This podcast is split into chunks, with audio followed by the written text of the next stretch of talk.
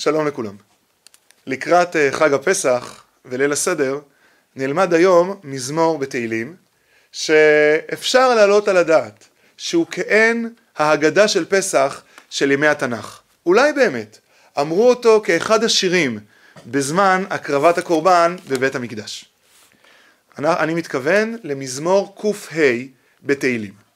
ההתחלה שלו תשמע לנו מאוד מאוד מוכרת מהתפילה, הודו, מה שאנחנו מכנים, רק שנדייק שהפסוקים מהתפילה לקוחים מדברי הימים ט"ז, שאולי זה עיבוד של מה שנאמר כאן בתהילים קה. ובכן, הודו לאדוני, קראו בשמו, הודיעו בעמים עלילותיו, שירו לו, זמרו לו, שיחו בכל נפלאותיו. זה מה שאנחנו באמת מתכוונים לעשות בליל הסדר, לשבת, להודות, להלל ולספר ולשוחח בנפלאות השם שגאלנו וגאל את אבותינו ממצרים. התהללו בשם קודשו, ישמח לב מבקשי אדוני, דירשו אדוני ועוזו, בקשו פניו תמיד, זכרו נפלאותיו אשר עשה, מופתיו ומשפטי פיו. והנה פתאום אנחנו שמים לב שהדגש במזמור הוא לא רק על הנפלאות והניסים, אלא על משפטי פיו. על מה מדובר כאן? בואו נמשיך. מי אמור להלל? זרע אברהם עבדו, בני יעקב בחיריו. הוא אדוני אלוהינו, בכל הארץ משפטיו. שוב, מה הנושא כאן? זכר לעולם בריתו, דבר ציווה לאלף דור. והנה מתגלה לאט לאט שהנושא המרכזי שעליו אנו משוררים, מודים, מהללים ומשוחחים במזמור, זה על קיום על הקדוש ברוך הוא שמקיים את דברו בברית בין הבתרים. ובעצם זה גם מה שעומד בתשתית של ההגדה של פסח. אשר כרת את אברהם ושבועתו לישחק ויעמידיה ליעקב לחוק לישראל ברית עולם נקודותיים לאמור לך אתן את ארץ כנען חבל נחלתכם. מכאן המזמור יתאר את האירועים ההיסטוריים שהביאו לקיום ברית בין הבתרים. בואו רגע נזכר בברית בין הבתרים, ספר בראשית, פרק ט"ו. ידוע תדע, כי גר יהיה זרעך בארץ לא להם, שלב ראשון גרות. ועבדום ועינו אותם, שלב שני עבדות ועינוי.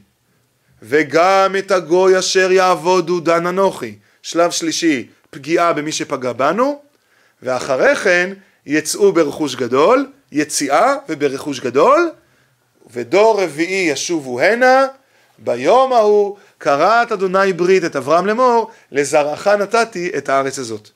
חמישה שלבים בהיסטוריה שלנו, גרות, עבדות ועינוי, מכה למענה, יציאה ברכוש גדול וביאה לארץ. והנה מזמור קה בתהילים הולך לעקוב שלב אחרי שלב. מימי אברהם אבינו ועד יהושע בן נון. בהיותם מתי מספר, אבותינו, כמעט וגרים בה.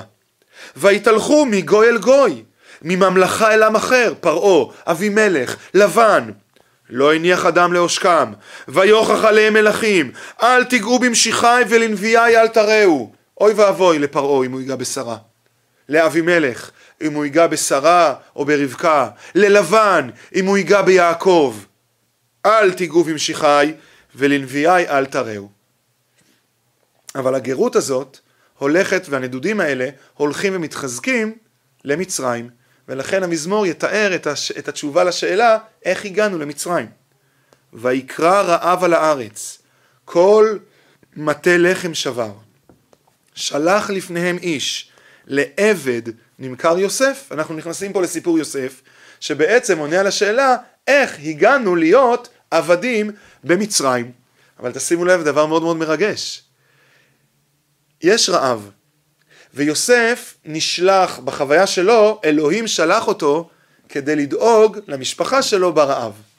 אבל מבחינת המזמור, אלוהים שלח אותו כדי שיתקיים ברית בין הבתרים.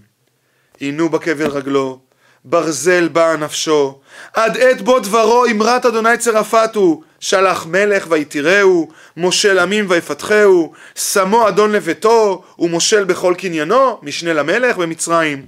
לאסור שריו בנפשו, וזקניו יחכם. והדבר הזה הוביל, ויבוא ישראל מצרים, ויעקב גר בארץ חם. ועד כאן שלב הגרות. גר יהיה זרעך בארץ לא להם. מה קורה משם? תחילת ספר שמות. ויפר את עמו מאוד, ובני ישראל פרו וישרצו, ויעצימהו מצריו, הפך ליבם לשנוא עמו, להתנכל בעבדיו.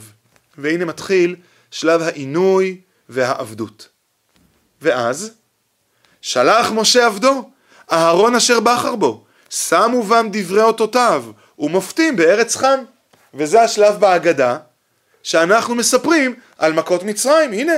שלח חושך ויחשך, ולומרו את דברו, הפך את מימיהם לדם, וים את אדגתם, שרץ ארצם צפרדעים בחדרי מלכיהם, אמר ויבוא ערוב, קינים בכל גבולם, נתן גשמיהם ברד, אש להבות בארצם, ויח גפנם ותאנתם, וישבר עץ גבולם, אמר ויבוא הרבה, וילק ואין מספר, ויאכל כל עשב בארצם, ויאכל פרי אדמתם, ויח כל בכור בארצם, ראשית לכל עונם. הנה השלב, גם את הגוי אשר יעבודו, דן אנוכי. לא כל המכות נזכרות כאן, שמונה מעשר, דבר ושכין לא נזכרות, וגם הסדר של המכות זה לא הסדר כמו שאנחנו מכירים מספר שמות. למה? חירות המשורר. אין לי סיבה טובה, צריך עוד לדון בזה. בכל מקרה, עוברים לשלב הבא. פסוק ל"ז, ויוציאם בכסף וזהב, ואין בשבטיו כושל. ואחרי כן יצאו ברכוש גדול. כלומר, באמת תשימו לב, מזמור ק"ה בתהילים עוקב שלב אחרי שלב על מעשה השם, כל הפעלים הם השם שלח, השם אמר, השם ציווה, השם נתן, והכל עוקב אחרי השלבים של ברית בין הבתרים. ולאחר יציאת מצרים, מתוארת ההליכה לארץ וההגעה לארץ ישראל. שמח מצרים בצאתם כי נפל פחדם עליהם. פרס ענן למסך, נכנסנו למדבר, ואש להאיר לילה. שאל ויבש להב, ולחם שמיים ישביעם.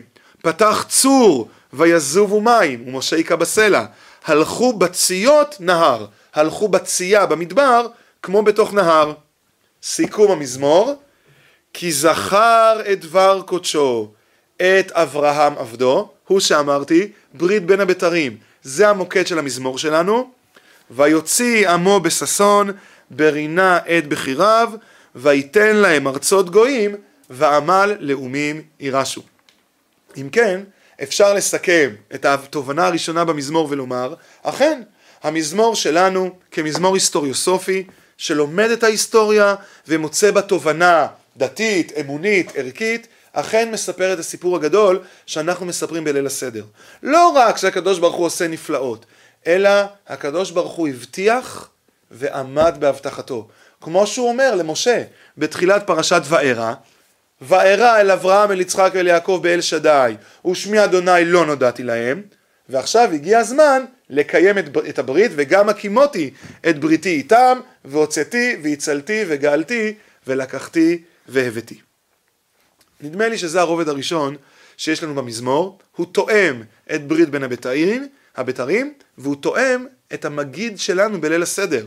הרי המגיד שלנו בליל הסדר בנוי על נאום מביא הביקורים בספר דברים, פרק כ"ו, ולא תתפלאו שגם נאום מביא הביקורים תואם את השלבים הללו של ברית בין הבתרים. ארמי עובד אבי, וירד מצרימה, ויגור שם במתי מעט, ויהי שם לגוי גדול עצום ורב, ויראו אותנו המצרים ויענונו, ויתנו עלינו עבודה קשה, ונצעק אל אדוני אלוהי אבותינו, וישמע אדוני את קולנו, וירא את עוניינו, ואת עמלנו, ואת לחצנו, ויוציאנו אדוני ממצרים, ביד חזקה, ובמורא גדול, ובאותות ובמופתים, זה השלב במגיד, שאנחנו מזכירים את מכות מצרים, ויביאנו למקום הזה, וייתן לנו את הארץ הזאת, ארץ זבת חלב ודבש. כלומר, גם מביא הביקורים אומר את חמשת השלבים של ברית בין הבתרים, ובעצם זה המוקד בליל הסדר. ואכן, במגיד שלנו, ברית בין הבתרים נזכרת במקום מאוד מרגש. ברוך שומר הבטחתו לישראל. שהקדוש ברוך הוא חישב את הקץ, שכמו שאמר לאברהם אבינו, ידוע תדע כי גר יהיה זרעך, ומיד לאחר מכן, והיא שעמדה לאבותינו, מי זאת והיא? הברית, אותה ברית בין הבתרים, שממשיכה ומתגלגלת בהיסטוריה שלנו שוב ושוב, והיא שעמדה לאבותינו ולנו, שבכל דור ודור קמים עלינו לכלותנו, והקדוש ברוך הוא מצילנו מידם. זו התובנה הראשונה שאנו מוצאים במזמור ק"ה. אבל למזמור יש פסוק סיום, שמוסיף לנו תובנה מאוד משמעותית, גם למזמור וגם לליל הסדר. אני קורא שוב את פסוקי הסיום המסכמים. כי זכר את דבר קודשו, את אברהם עבדו, ויוציא עמו בששון, ברינה את בחיריו, ויתן להם ארצות גויים, ועמל לאומים ירשו. פה המזמור היה צריך להסתיים. אך יש פסוק סיום. בעבור ישמרו חוקיו, ותורותיו ינצורו, הללויה. אני חוזר שוב, בעבור ישמרו חוקיו, ותורותיו ינצורו, הללויה. איך יכול להיות שהסיפור ההיסטורי שלנו מתעלם ממתן תורה? אז תגידו, כי אברהם אבינו לא ידע על מתן תורה, זה לא חלק מהפרוגרמה האלוהית של ברית בין הבתרים, נכון. אבל מתן תורה הוא לא עוד אירוע בהיסטוריה, הוא תכלית הסיפור. בעבור ישמרו חוקיו ותורותיו ינצורו הללויה. כמעט זה אומר שרוב המזמור אנו מודים לקדוש ברוך הוא שהוא עמד בבריתו. הוא הבטיח והוא קיים. בעבור שאנחנו נעמוד בחלקנו בברית. בעבור ישמרו חוקיו ותורותיו ינצורו הללויה. ליל הסדר לא מסתיים רק בהודיה לקדוש ברוך הוא על נפלאותיו וחסדיו שבכל דור ודור עומדים עלינו לכלותנו והקדוש ברוך הוא מצילנו מידם. לא רק. ליל הסדר קורא לנו לעמוד בברית מהצד שלנו. בעבור ישמרו חוקיו ותורותיו ינצור הללויה. הדרך פתוחה מפסח לשבועות. מיציאת מצרים למתן תורה. ובסוף הסדר לא הולכים לישון. בסוף הסדר שסיימנו על המצות להודות לקדוש ברוך הוא פותחים את הדלת וממשיכים לספר בסיפור יציאת מצרים ומקווים לאותה טובה שתמשיך ותתגלגל עלינו בשל שמירת החוקים. בעבור ישמרו חוקיו ותורותיו ינצורו, הללויה. חג שמח